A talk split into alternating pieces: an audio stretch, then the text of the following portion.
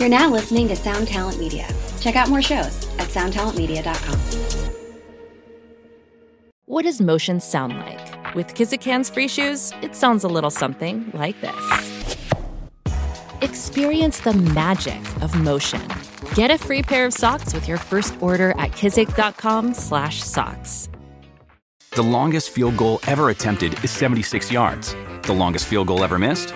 Also 76 yards. Why bring this up? Because knowing your limits matters, both when you're kicking a field goal and when you gamble. Betting more than you're comfortable with is like trying a 70 yard field goal. It probably won't go well. So set a limit when you gamble and stick to it. Want more helpful tips like this? Go to keepitfunohio.com for games, quizzes, and lots of ways to keep your gambling from getting out of hand. This is the Jabberjaw Podcast Network. Visit jabberjawmedia.com for more shows like this one. Welcome back, everybody. I'm sorry I've been, you know, a little bit MIA this week, and that's because I'm on the road. I'm in North Carolina today on my way to Orlando.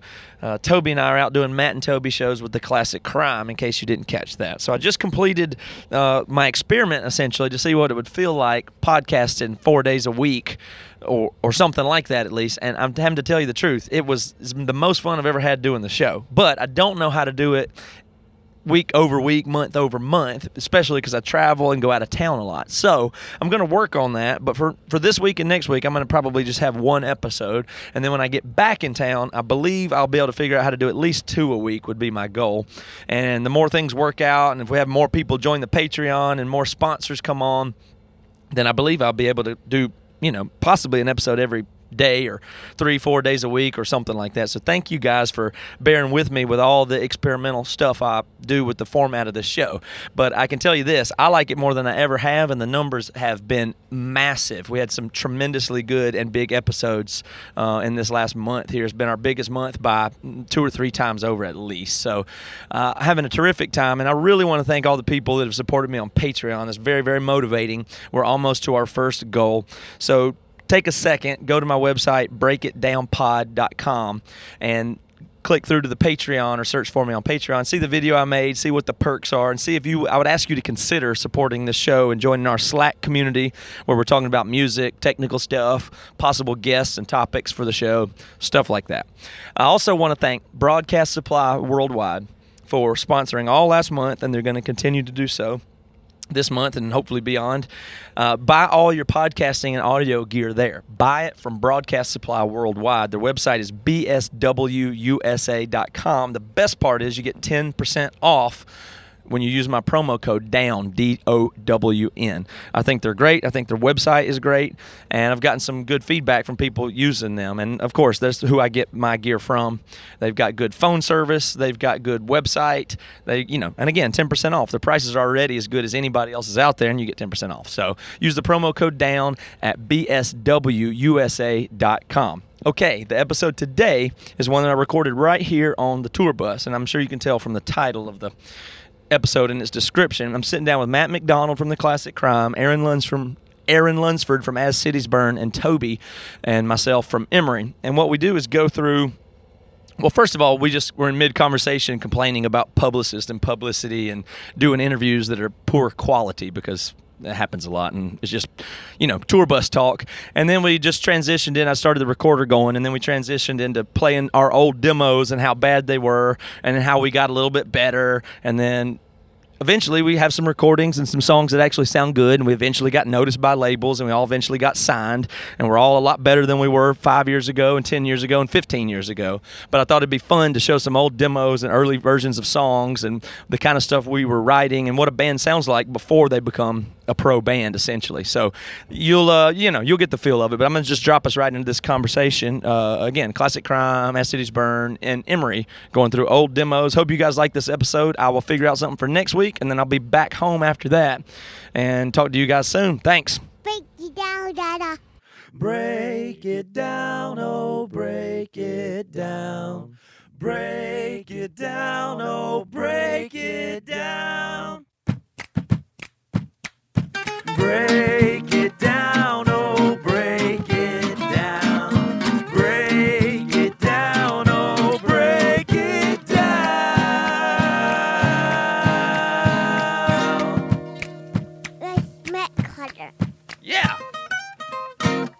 and Emery, we've done a million bad interviews. It's a oh, joke. I've sat here and watched now, them. Well, here's the thing: publicity and all that stuff is almost all made up. It's, I don't even know what it even means. Like when when they say publicity, like there's only been a few times where it felt like it was a real thing Like that was NPR thing something. you you know what I mean? did, it, it was like there's uh, yes, exactly. Like we got to go on NPR. That means that we benefited from that interview, Right. not them even. You Oh, yeah. they- but Well, if the- how if- many interviews have you done where Yeah. you benefited from it? Like I mean, we didn't do Rolling Stone. Yeah, if the person interviewing you doesn't at least, it doesn't have to be bigger than you, but if they don't at least have an audience that you don't have access to currently, it's not worth it. There's a few people that are real, like for example, just off the top of my head, like Property of Zack, Yeah. who did it for real and worked his ass off Because and- he's and- good. Right, right, he's good and it, and it's good. But I mean, we've done so many where uh, there was one time in Arizona. What's the name of that club? Uh, y- y'all know what I'm talking about? It's right outside of uh, Tempe, it's in um, Tem- Marquee, Phoenix, Tempe- yeah, Marquee Theater. Yeah, yeah, yeah.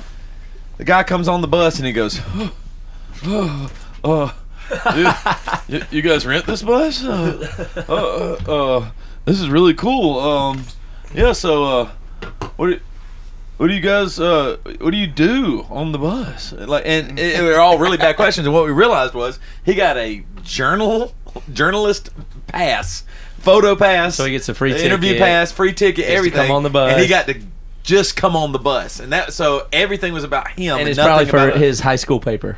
No, I remember that happened in Grand Rapids. Maybe it's like that little kind of chubby girl came on, and it was just so Why bad. she gotta be chubby? You didn't have to say was that. a little chubby Ah, girl. come on. She was like one of those little frumpy girls. I don't know what you mean. I don't. it was what on do tour. One You of know the those type. One of You know those the little frumpy girls. oh, like oh, I know exactly like- what you mean. She could have been a little skinny girl too. It would have been Or just- equally or- as lame. Or what about just a, a nice lady, So what nice, she was pointless. a mean lady? I wanted to have a, a What was publicist. the st- we ruined your story. What were you gonna say about the little frumpy girl? It was just another bad interview when I was tour managing y'all. I couldn't believe that we agreed to do it. and then I tried, and then I tried to start enforcing It's like like, Chris Farley. Oh, through your management at the time, which I think was still Outerloop. Like, hey, these interviews are so bad. Like, what are we doing? You know? I was gonna have a publicist on here at some point, eh, but I think it might be. uh, Who knows how it would be? But I want to talk to him about how, you know, talk to a publicist and tell them all my grievances with their Yeah, yeah, industry, yeah. and, see, and see how that goes. It might be not be a good conversation because my most point is publicists are not great or valuable for the most part. I think that unless you're big. Yeah, high level. If you're big, it's like you're just you're just your job is sort through all that to find the good stuff. Yeah. But if you're a low level publicist, your job is literally uh, drum up volume. business It's volume. drum, drum up volume so you don't get fired Yeah. for next month. So it's local papers, zines with two listener viewers, whatever. Just if the band feels like you've sent them interviews to do, then you'll keep your job for another Yeah. month. And so they're just looking to say, "Wait, we did nine pieces. This, you know, I got you nine interviews while you're on tour, but they're la- largely terrible." So publicists are supposed to be making critical decisions of the best things you could be doing, but you know. I guess that's our fault for not having any and the publicist would say, if more people gave a shit about your band, right, I would be doing better. Right. Th- right. They, they could probably This is all I can more. get, This is all I can get you. Yeah, Yeah. for sure. On the As Cities Burning reunion tour, I just said no to every single interview in PhotoPass. Every single one.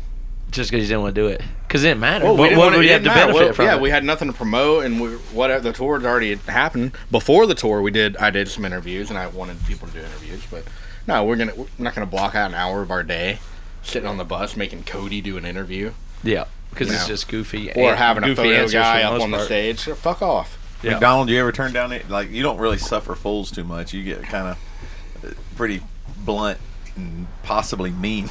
do you get? Do you, you ever get mad at your interviewers? I try to have an open posture about it. I try to do them now. I used to not. Um, but like, yeah, if if they're if I feel like they're they're not good at their job, I will start getting a little bit testy. I think. That's what Aaron Marsh from Copeland would do. He would correct the interviewers. What would he do, Toby? Just tell them, say, this isn't good. Yeah, he said you are unprofessional, Yeah. and if I if I go along with this, I'm aiding He you said I'm your in- unprofessionalism. Aaron Marsh would say that. Yeah, Yeah. But, but it was really cool because I mean maybe it's oh he's an asshole or whatever, but he's not really because he would tell he would say listen if I don't give you actual feedback here, I'm just enabling you to continue being Yeah. bad, but you can be good. Yeah. He, he said this is bad, that's bad, these them. are bad questions, etc. He would say it to their face, uh, you know. Don't just- ask. Well, also there, But he there's, being- there's times where people will show up and go, "Hey, can I interview you? I work for this zine," Yeah. and you're like, well, uh, okay, like you just get called off guard, and he would just be blunt with them and say, "You, there's proper channels. If you follow them, I will do the interview." Right. Oh, And that's what he really right would way- do. yeah, but he would you know, never let anybody somebody did through. anything. Yeah, he wouldn't let somebody through if they didn't go through the proper channels, even Yeah. if they sounded legit. Yeah. It's just well, you didn't.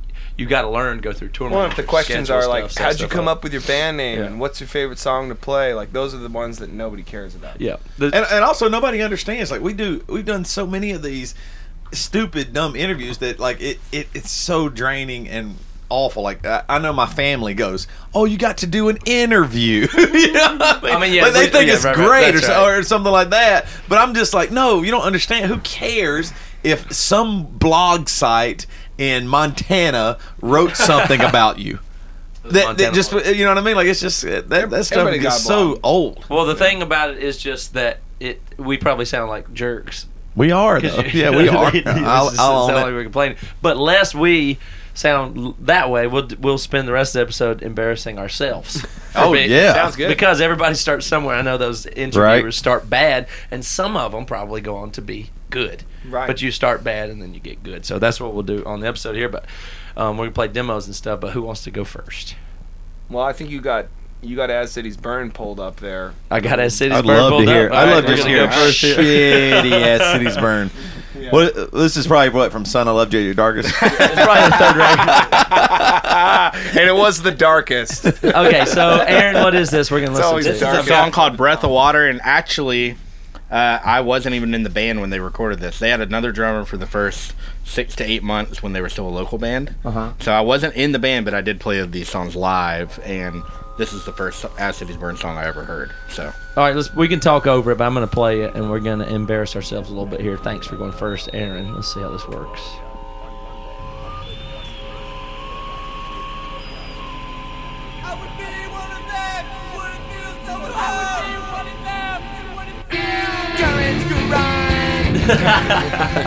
that's TJ singing, and then there's Cody doing like a, a harmony. Lines are far from air, but I don't need them at all. Stars in our eyes. So I was telling before we started, you heard like the one note melody, right? You know.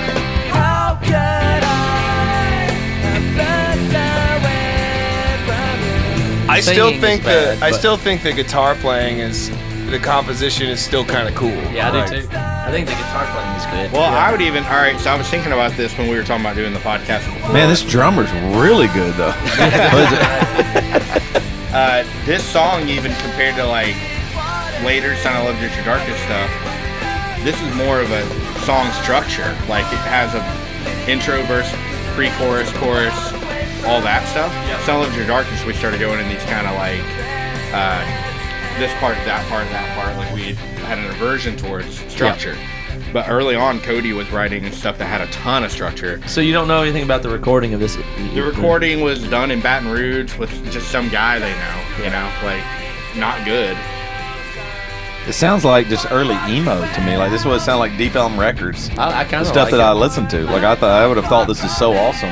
I mean, when we'll get to it, the the gu- uh, the bridge has like a really sick guitar part. So what I always say about this is that for me, I heard something special about what Cody was doing Uh-huh. outside of the obviously that- lack of quality of the recording, and even like the vocal parts were pretty undeveloped and they were still figuring it out. But the Cody on guitar, I was like, this kid's on. to Yeah, the guitar theme of dun dun dun dun dun dun dun dun dun dun dun dun dun, and then changing that Yeah. throughout the song is actually pretty genius. It's Yeah. pretty cool. This chorus isn't bad, really. I mean, this won you over. You thought this was badass No, back it- then, right? all right. This made me move. Quit college. hold on, hold. This song, man, this demo that I heard, I'd never seen them play or anything. This five-song demo that they had, uh, I quit college and moved to Louisiana. Yeah. Like left everything, packed up my car. See, that's the complex thing here because I think this sounds bad, and I think most people are hearing this. That's bad. As Cities Burns way better than this. That's a joke. That's not even them, right? But it is, and that's the weird part is people don't know how to recognize something good in a demo Yeah, or a yeah, song. but you did, which is probably speaks to your musicianship in a general way is that you could hear something. This was something, This but I don't think yeah, most people would. This part coming up is what really I'm like, oh okay. All right, I'm gonna listen to that. This part here, the bridge. Shredding. Yeah. And this is Third It's Eye cool, Blind. yeah.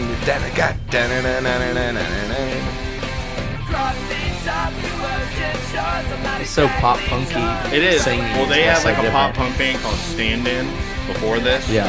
And that's just what they were super. Cody was really into Coheed and Cambria. Yeah. Blink 182. Uh, But I still hear hardcore and stuff. It it started to creep in here. And, well, screaming is what TJ is really good at. Now his voice got better over time. Yeah. And TJ has his own cool style. I think is the way he sings.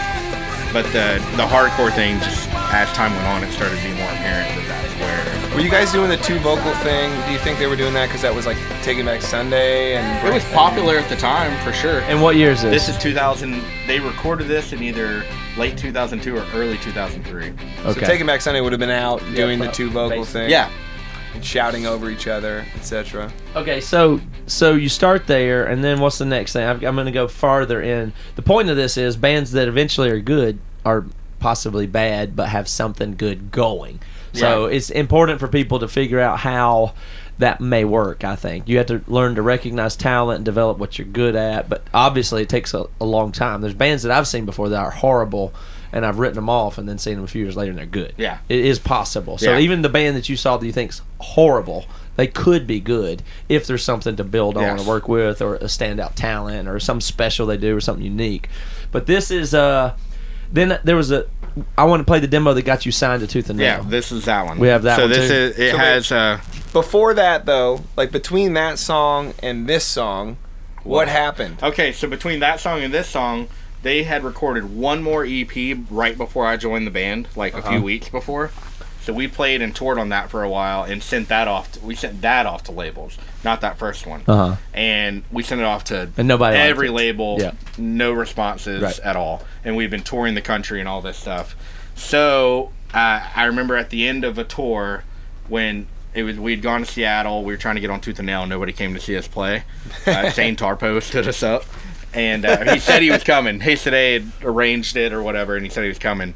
We're like driving back. You booked the a whole country. tour to Seattle to play for Tooth and Nail, and they didn't show up. Yeah, yeah. So we were like driving back across the country, and like, what do we need to do? We're like, are, are we chasing a dream here that's not going to happen, or? And then we had started writing some new songs. We're like, okay, we need to go back in the studio and do a new and better demo that's going to better reflect where we're going.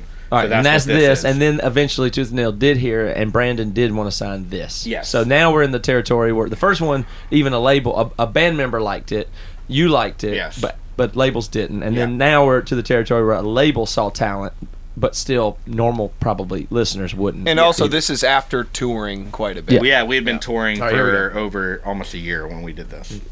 hopefully. Okay, that's a lot better. Or it's a lot more like that city's burning. at least. Yeah. Well, this song is on Sun Electric Darkness. Okay. It changed, but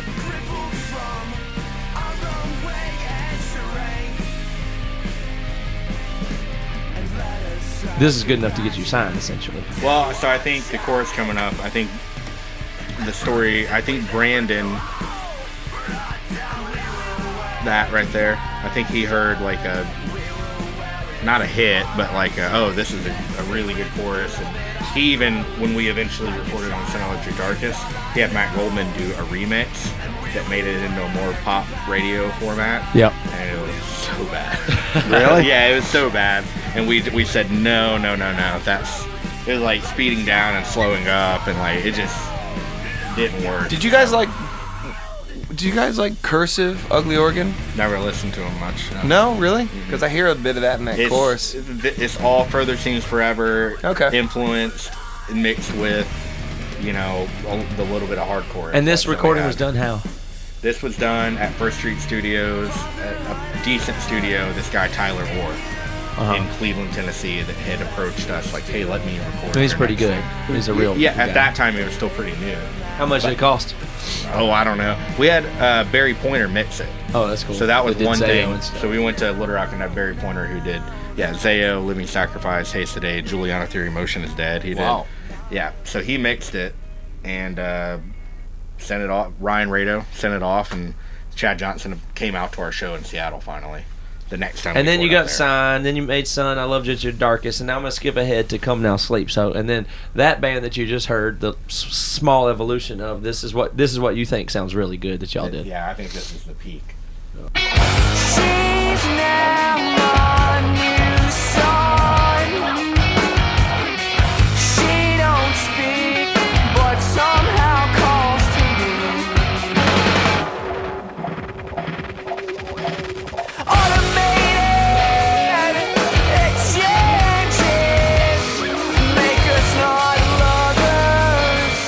Sorry, this was recorded two and a half years after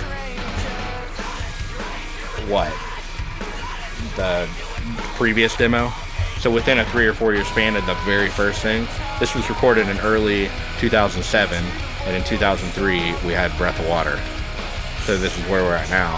I Now, how many tours though? has been that? A thousand shows. yeah, I mean a thousand shows and and And that's probably what makes the difference. it does make a difference and good producer and we had the uh, the Swedes who recorded Refused Shape of Punk to Come mix this record. I think it has So- more to, way more to do with Cody figuring out what he was supposed to be doing vocally and, and what his guitar tone was Oh, supposed to sure. sound like Yeah. and all that and getting working it out live. Yeah. I think that's what really makes it different. I mean, I think I like the demo better though. Their old shit was way better. yeah, yeah. I like y'all before y'all sold out. is this what is this? Top forty radio?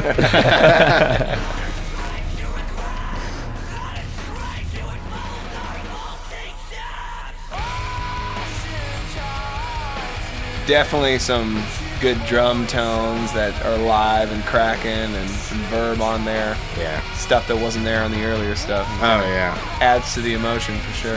Yeah. Well, it's the difference between maybe it's not. It's this record after it was all said and done. What cost sixty thousand dollars versus Yeah. a four hundred dollar demo. That's So crazy. You know, I don't know how much that really matters. It doesn't make you a good band.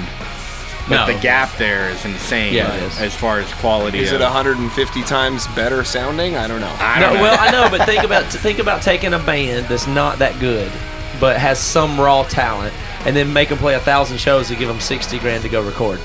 Yeah. You know what I mean? That's it, and, and give them say develop for three years, play Yeah. a thousand shows, and then I'll come back and then I'll give you. How many bands that never got that opportunity would have been good? That Right. You saw them as a local band, they were just shitty, and you just wrote them off. Like you, you know what I mean? I think there was a diamond in the rough though there. There- and then, right. And then and then touring just uncovers the rough, just files it all down to this diamond. Well, I think with bands, I mean, it could be for us. Cody is Cody is the most thing that matters as far as being talented and making the band go creatively. So I think I don't know. Matt said to me with Toby even that for Toby he saw something in you that was like, okay, I'm gonna ride this out. Toby said that about me. or You I said that no, about I, yeah, I yeah. said that about Toby. That's yeah, right. so you identify. I was gonna say, wow, he said that No, about no, me. no. So it's like identifying I've a certain said that about talent or a certain thing.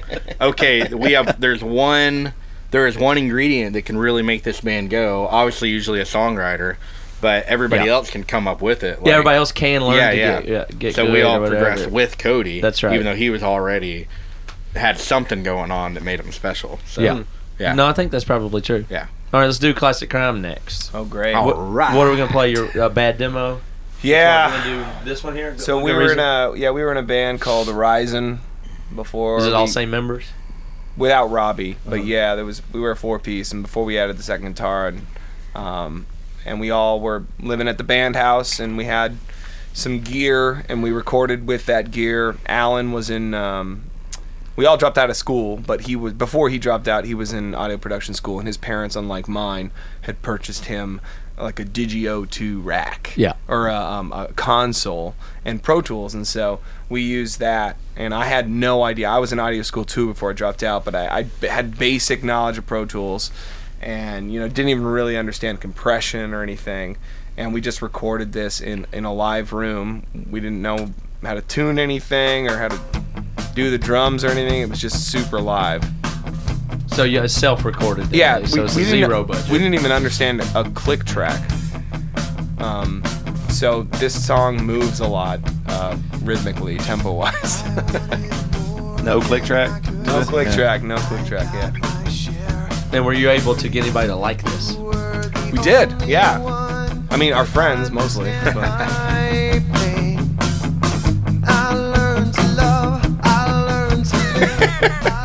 So you, I mean, I would guess you're more emb- embarrassed about the lyrics than you are even the song, maybe. Yeah. I mean, I think the lyrics are still like. It's a concept that is whole. Yeah. And so that's the one thing I take away is that like when I wrote a when I wrote a song back then, I still understood that it had to say one thing the whole time. Yeah. And then this is where it speeds up. yeah.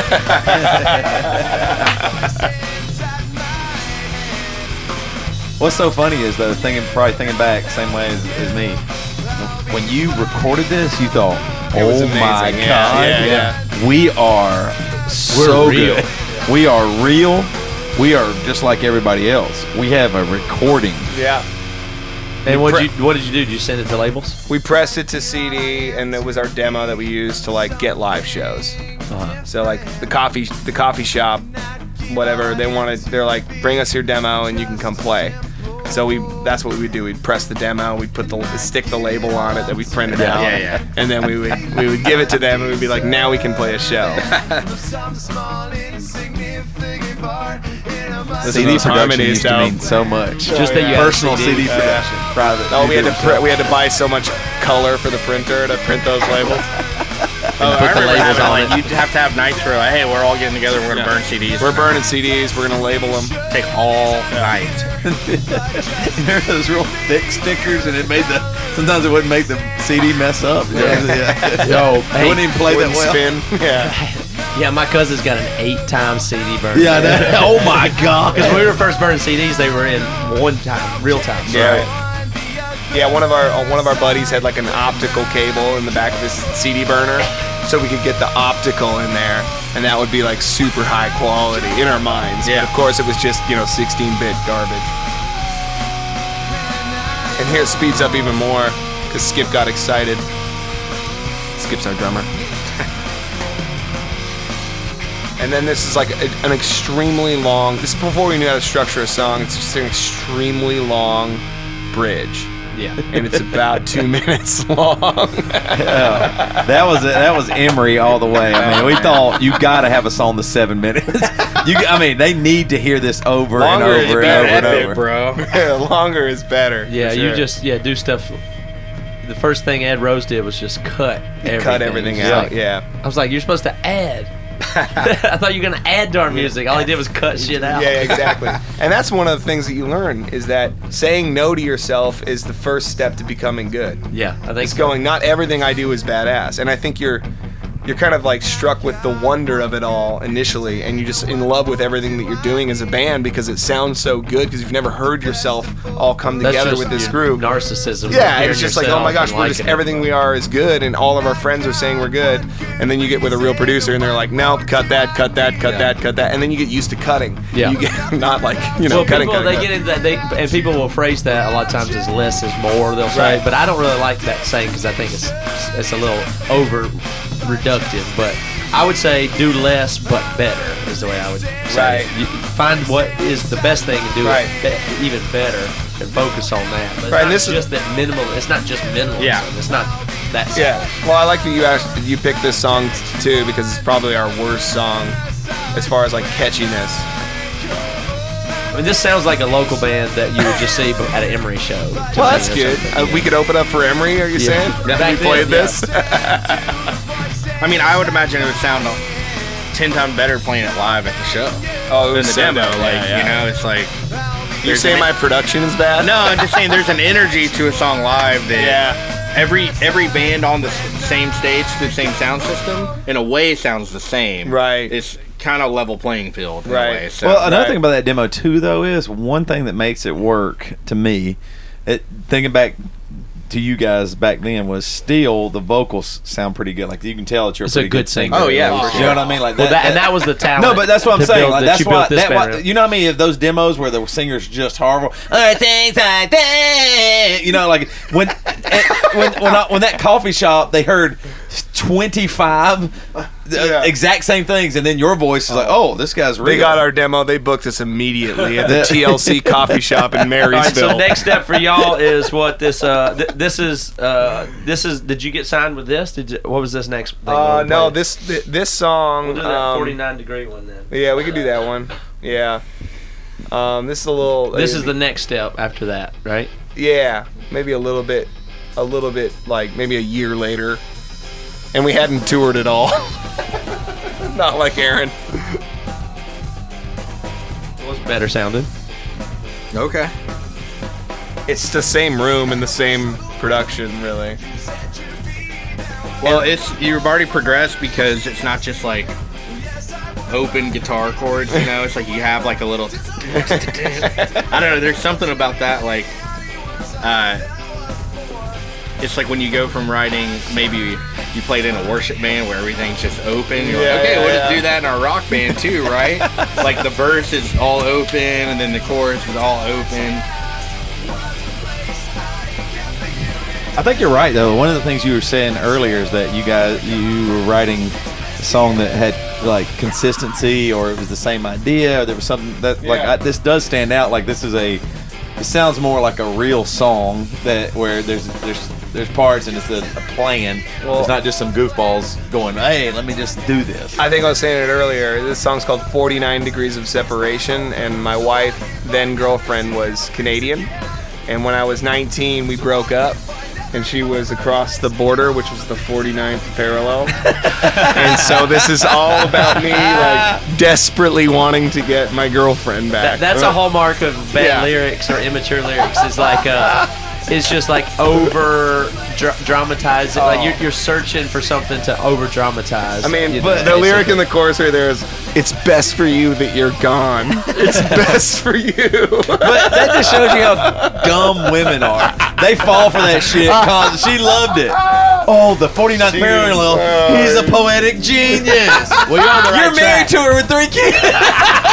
she fell for She it. She fell for it. She loves that demo. She didn't even hear it. I mean, we were broken up for eight months, and in that eight months, I did this. I did this song, and I was just like, well, it's, just but see, you're, on, you're on the right track with the fact that what Toby's recognizing there that it works. Yeah. That it's dramatic, but it's overstated and over dramatic. Sure. And then all you do is tone it down and make it more Yeah. subtle and be nuanced and complex. It's the, I, sa- it's the same I building kill block. myself to get to you. Is Right, the lyric. I was doing. Ripped out of my chest was a place I kept for you, oh, Yeah, and there it's you best for you that you're gone. Oh, so many. so freaking emo. Yeah, but I mean, all those people in the Seattle area, just all those dudes, just love that. Yeah, for sure. All right, so let's let's zip way ahead to your Isn't new it funny how album. when you're young, how much you feel and oh, think I is felt, real. I felt Isn't it that so crazy? desperately. And then right after that, after this period, you you, you guys got signed and everything. Pretty Yeah, we basically recorded another demo um, with Casey Bates in Seattle, who had done a bunch of stuff, and he made us sound really good. And actually, we played to a click and replaced the drum sounds, and Yeah. then that's basically what Tooth and Nail So- signed us on. Yeah, so that's interesting because that means you don't have to get a whole lot better than that to get signed. I mean, I guess it's different Well, these it days, was- but I mean, that's it was that's about production. almost encouraging. But yeah, I mean, kind of our best song we'd recorded like four times up until that point, and we finally did. Was like, all right, this is the final time we're recording this. Yeah. we did it with Casey, and then that's the song that got us signed, and they're like, no, you're doing it again. And they still Oh, and it was Who Needs Air. He's done a ton of stuff. This guy Casey, right? Yeah, Casey- yeah, I mean, Casey's he did, done he a ton. did Gatsby's American Dream Yeah. and uh, B- B- Forgive Durden and This Providence and um, what was that band? Uh, He's done. Oh, ton. Pearl Jam. yeah, Pearl Jam. No, he did Portugal the Man, bunch of Por- Yeah, Portugal. Oh, really? There, Okay. and Pierce the Veil. He did. Um, he did, uh, what was that, the March um, Chiodos was a big Chiodos one, and yeah, all yeah.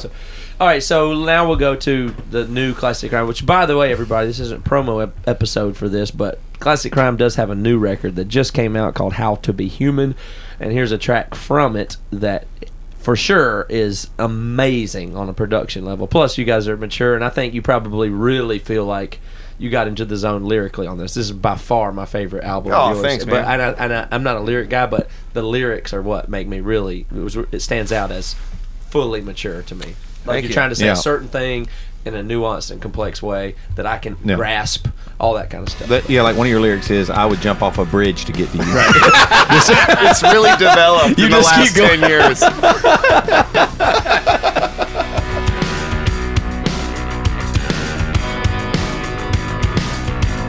Definitely um, drum sounds. Yeah, sounds good. I think it's really I don't know how to communicate Drums this really or if I if it even makes sense to people.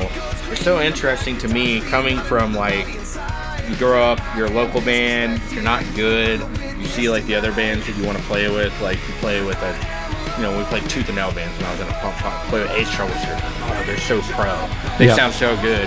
And now all the people I'm surrounded with that I'm friends with that are musicians, like totally outside of like a fandom or like like I'm not like an, I didn't grow up an Emery fan or a classic crime fan, but there's this like mutual respect. Like, yeah, you're you're pro band. Yeah, You whether you like it or not. you sound right. Like like you said Like- before, Nickelback. Everybody hates them, but they're um, there's nothing wrong with what they're, they're not Yeah. bad at what they do No, at no, all. no. They're they're not they're essentially flawless at what they've chosen to do. Exactly. Yeah. So it's just very interesting to me that aspect of uh, tour managing classic crime with this tour. I mean, this is the first time I've ever even seen y'all play. but but no, I'm, but I'm watching. I'm like, yeah, they're they're a band. yeah, they know what to do. They know what they're doing. And that's by virtue of playing a thousand shows. Yeah, exactly. And it didn't even matter the size of the band. Classic Crime wouldn't sta- it, they wouldn't like stick out like they don't belong here if they were playing in front of ten thousand people. yeah. It would that would you know they could be on tour with anybody and play for ten thousand people. And it would seem like, totally yeah, they, normal. They're right. a pro band. They Right. sound good. Yeah, like it's objective. They're objectively arrived at what they do. Yes, and you can like a- them or not. Yeah, it's a matter of success after that Yeah. point, but they're there. yeah, that's true. Same with Emery. Same with everybody we know. Yeah. In you know. Or any of the bands that, that generally tour. I mean, And they like- were all yeah. bad before that. Yeah. Yeah. Yeah. I mean, uh, like we're on tour with Civilian right now.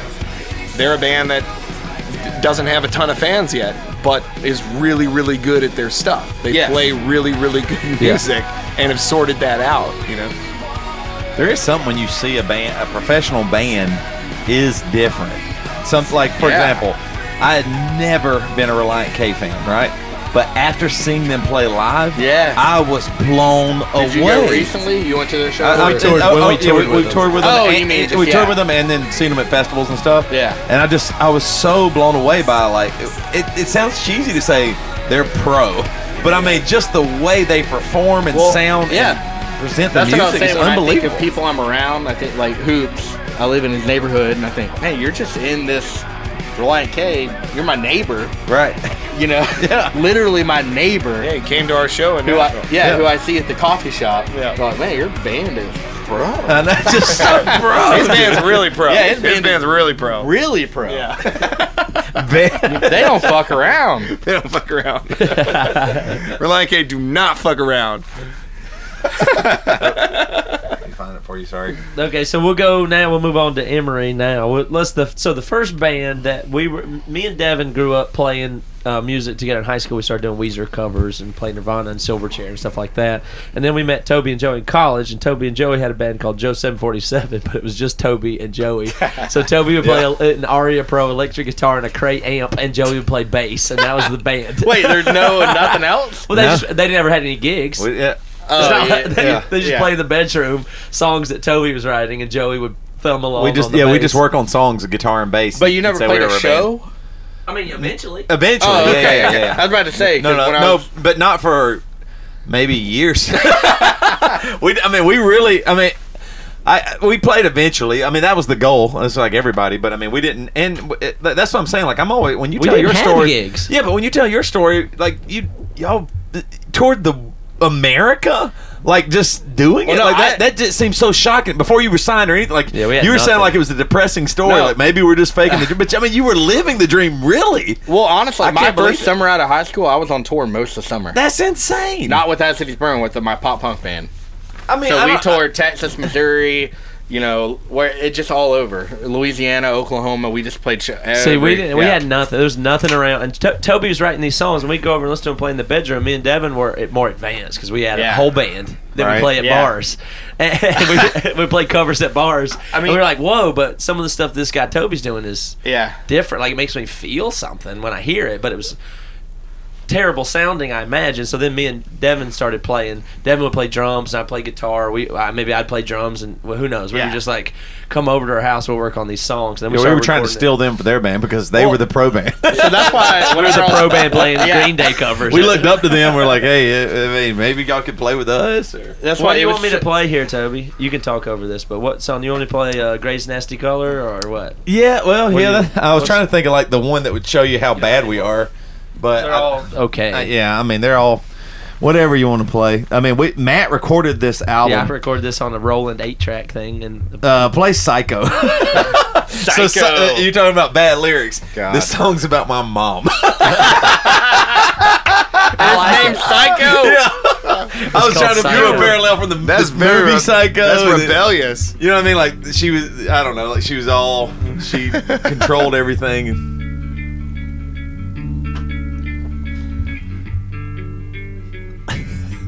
Is there a ride coming in? Mm-hmm. Oh, okay. Oh, there's some six eight. I always do six eight. This my is my time. The last three songs of our set here is six. eight. I know, I love 6-8. Crazy. I love six eight.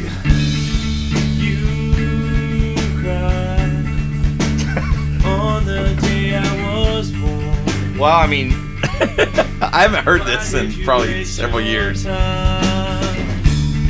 You cried on the day I was born. Why did you waste your time?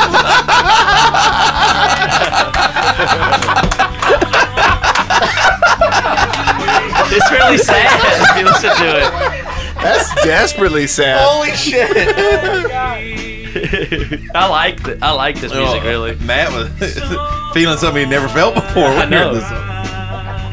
I mean, it's basically a, like it sounds like a worship song. Oh yeah. Like the chords and the drum beat is a Yeah. worship song. You just put some emo lyrics over it. Is that Devin in the background? I think it's me. Right. Maybe. Here we go. Get heavy.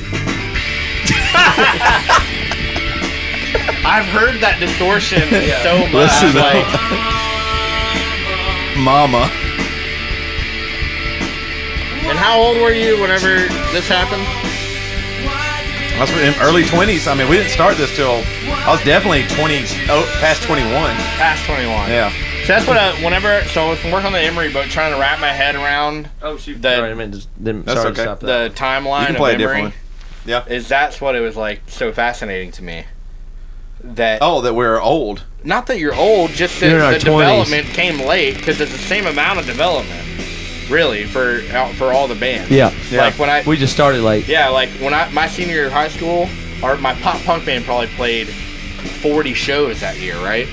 But It's a Weezer It's song here, man. Right? Yeah, I was I was definitely influenced by Weezer big time. this sounds like Re- Weezer hardcore. It, it's funny because we just didn't know. Like, I mean, that's what I'm saying. Like, all you guys, like when you the, your your demo. How old were you when that, that demo you showed, Matt? I was 19. Uh, Yeah. that's what I'm saying. Like, it didn't even cross my mind. I, I mean, I thought I could write a song, but I didn't think get people together and try and do something with it. It was just absurd. And then once we started, like, I mean, literally, I probably we start. I mean, I would write. I was in a. I guess I was in a band a little bit earlier, but just not. I never thought anything about it. And there was no idea of music outside of the radio. Yeah. just never had that. So I, I didn't. I didn't think you could go on tour with your originals.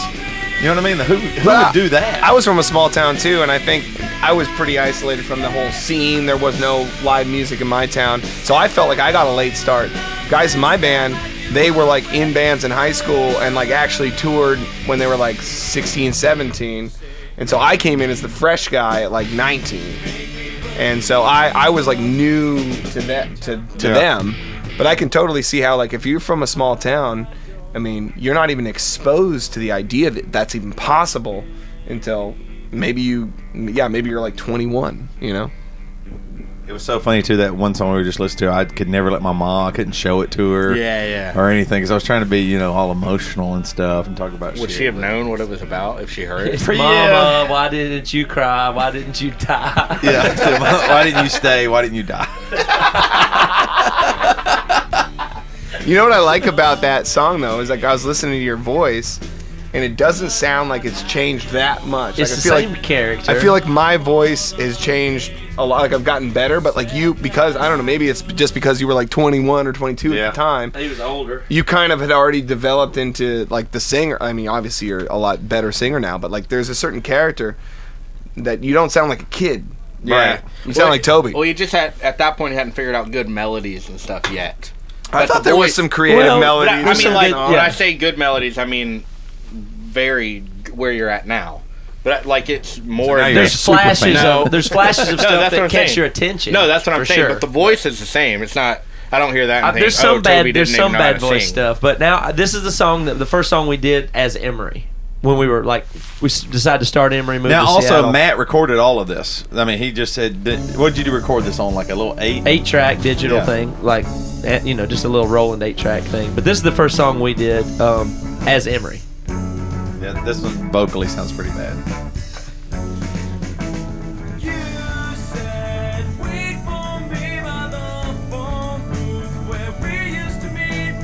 What is that clarinet in the background? It's my Moog keyboard. Oh, okay. Not bad. That's dope. This one, this song's pretty cool, but it's a little goofy compared. You know, Yeah, it gets a yeah. We got on a compilation and we thought we'd made it because we sent it to every everywhere we could, and then it got on a compilation. We thought, all right, here we go, but nothing happened after that for many Right. years. Take your lumps. I like the clean tone. Are you trying to go for Pedro the Lion Listen to on this. that? This is very cool. I think. Just the chords that Toby would pick out were really neat. I thought.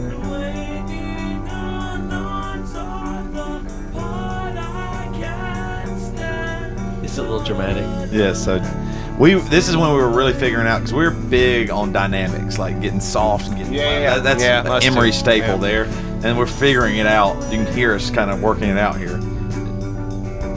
It's more emo.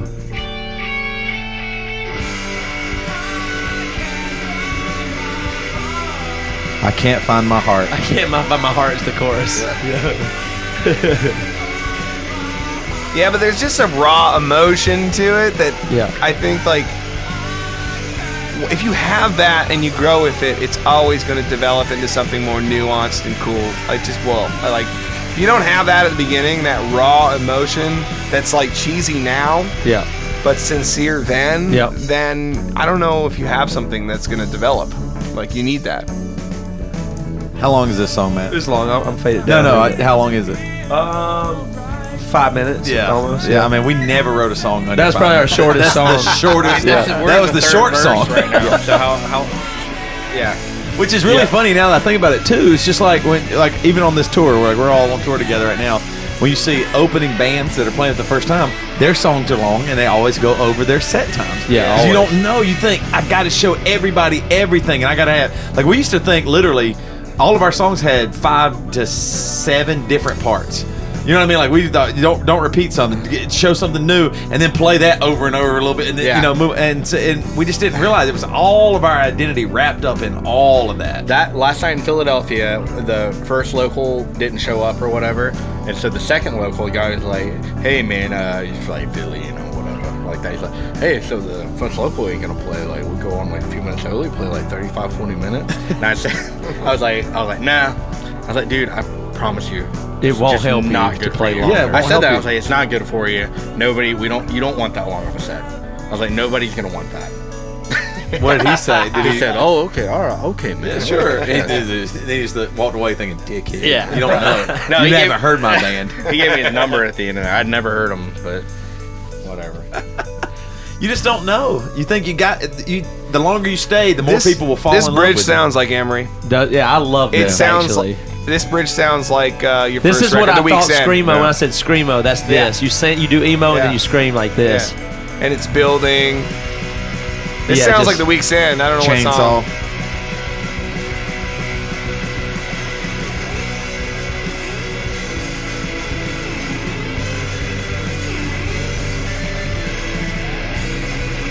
This is kind of grungy.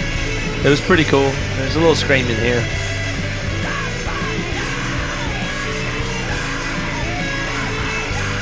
Is he saying erase my name? I don't know what he said.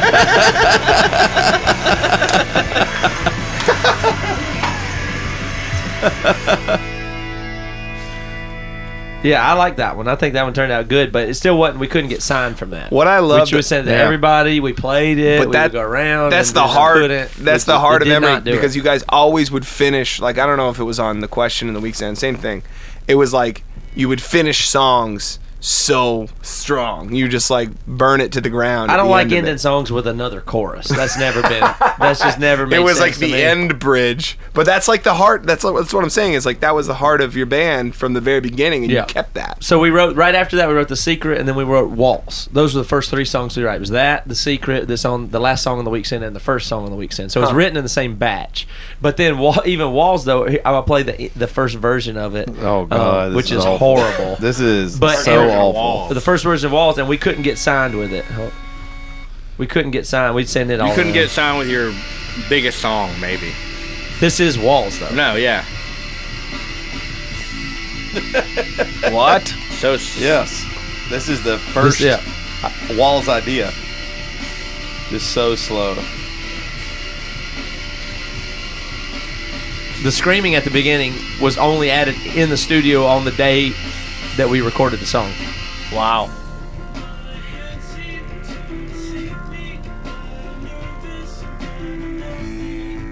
There's some funny stuff. Do you in even it. play that guitar part anymore? I don't know. That part? I don't think you do. It's, I don't know. I just saw Very Hopes Fall play and went Oh. home and wrote something that I thought made me feel like Hopes Fall made me feel like. Yeah, yeah. But some of the keyboard stuff I always thought in this I like. That's still the same.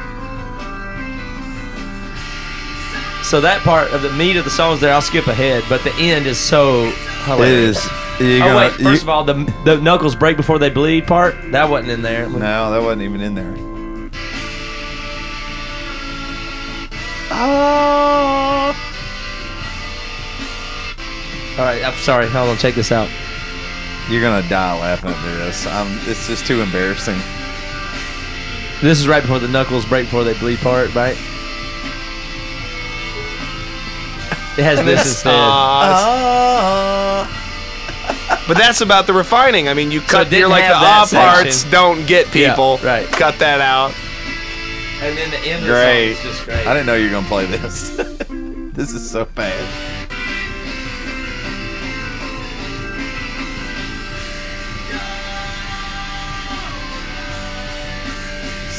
I mean, y'all were going to other people and recording your music. It's just Matt.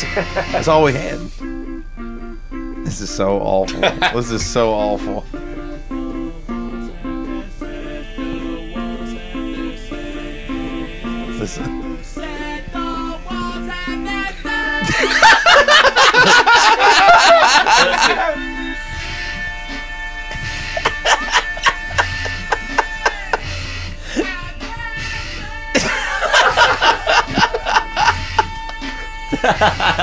Oh God. What?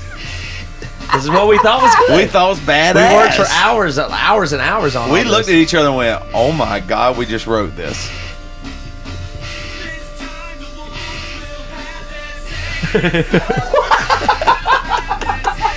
I mean, the this is the, Aaron is dying over here. He can't even This is- speak.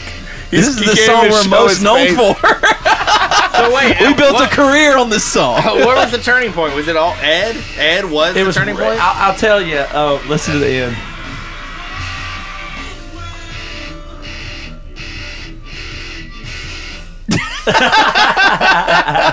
Well, the timing the timing got a little bit more intricate in the what- final so version. we had this that song. We did it for a couple of years that way, and we would close with it, and it was our best song. like in that way, it was still already was still our best song, but it, it wasn't that good, and it couldn't get assigned or anything else Right. like that.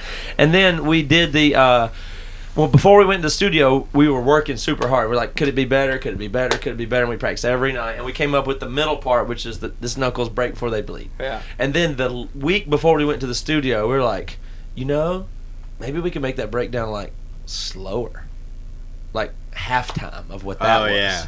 Like I don't know, that'd be too slow. We can't do that, No, we can't do No, that. I was like, yeah, let's do it. Let's really make it extra slow and more empty. Because it was like when breakdowns were first, we were starting to first get that vibe of the big empty breakdown thing. We said, it felt so gutsy of a move to do that, even though that was silly. But it felt really gutsy and weird to do that super long empty thing. And so we said, do it. And then we wrote some screaming, I guess, then. And then in the studio, literally the day before we were doing vocals and stuff, we did the instrumental intro. And Toby's like, we're putting vocals everywhere. Shouldn't I just scream and do stuff at the beginning too?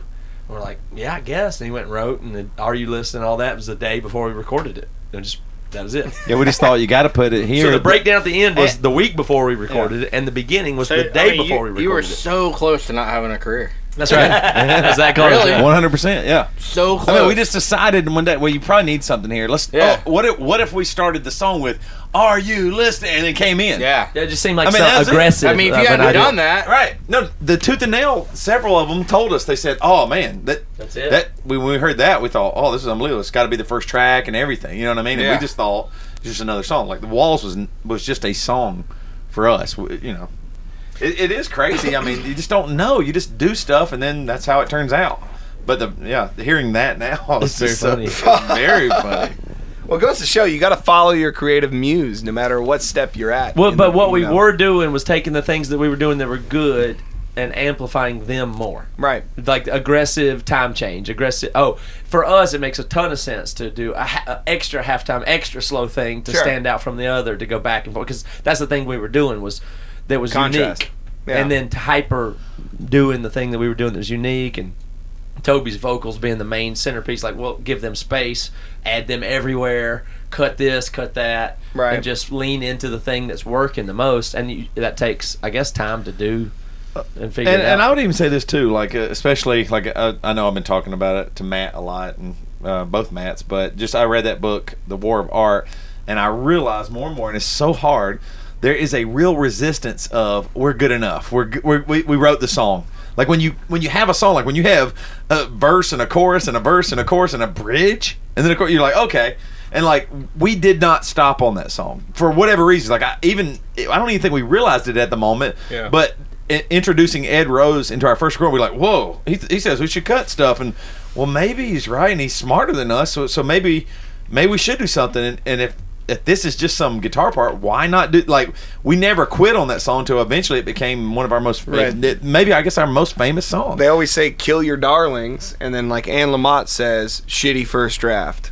It's, Right. it's her main Yeah. thing is like shitty first draft. You sit down, you write, and it's always shitty first draft because it's this idea that you are going to revise and revise and revise. Yeah. And in order to revise, you have to kill your darlings. The thing that you were in love with first might not be the thing that you even keep at the end. yeah. And and that's the thing that I think a lot of people don't learn is Well, that that's they, like- they and that's fall in scary. love You're with- exactly that's very scary to Yeah. let go of His your favorite. ego, and you know, the worst people are people that go, "I know in my heart that I'm wonderful, and this is my art, and this is it." And I, you know what I mean? That you're not going to get much better if that's your Right. attitude. But really. be, because you've fallen in love with your first draft, and it's always shitty. Yeah. It's never perfect. So, And it, and honestly, it was a lot to get to that first draft in a way. So you're like, I got to do more. Wait, uh, uh, the song's done, right? I mean, I need to change this part, or we Yeah. I have to add. or you just feel defensive. I mean, you know what I'm saying? Like your you identity's know. wrapped up in it. It's really hard. Hmm. And and you, I mean, there. I'll be honest. I think all of us here. There is something about us that has a little bit of ego about our art. You know what I mean? Like, Oh, yeah, or we wouldn't sure. be here without it. You know, uh, it's not even necessary. It's, it's a just as much of a positive as it is a negative. But it there's something in all of us that go, yeah, I'm a musician. I'm, I'm pretty damn good. Yeah. I mean, you have to have that, or else you won't be. You had to have that, but also you had to yield. Yes. and let stuff go. well, and like had to have and like you've heard, the demos were near were not nearly as good as the finished product. Yeah. You're right. So what our art was was not as good as what it became Yeah. when when we allowed other people to critique it, and we gave ourselves the ability to revise it and change it. And So- many, many, many people still think it sucks. and bad. many people still think it sucks. yeah, many, many people. There's always the comments like, yeah, they're not that good. Yeah, fuck 'em. we got one just yesterday. God, hashtag God, boring ass god. Yeah, we got ass God hashtag band. as boring as God band. last Hashtag night. the boring ass God band, which is brilliant. She- Snooze fest. The lady that wrote that should be a poet or something. That's just too smart. She's more talented than all of us. All right, we're good. Thank you. You've been listening to the Jabberjaw Podcast Network, jabberjawmedia.com.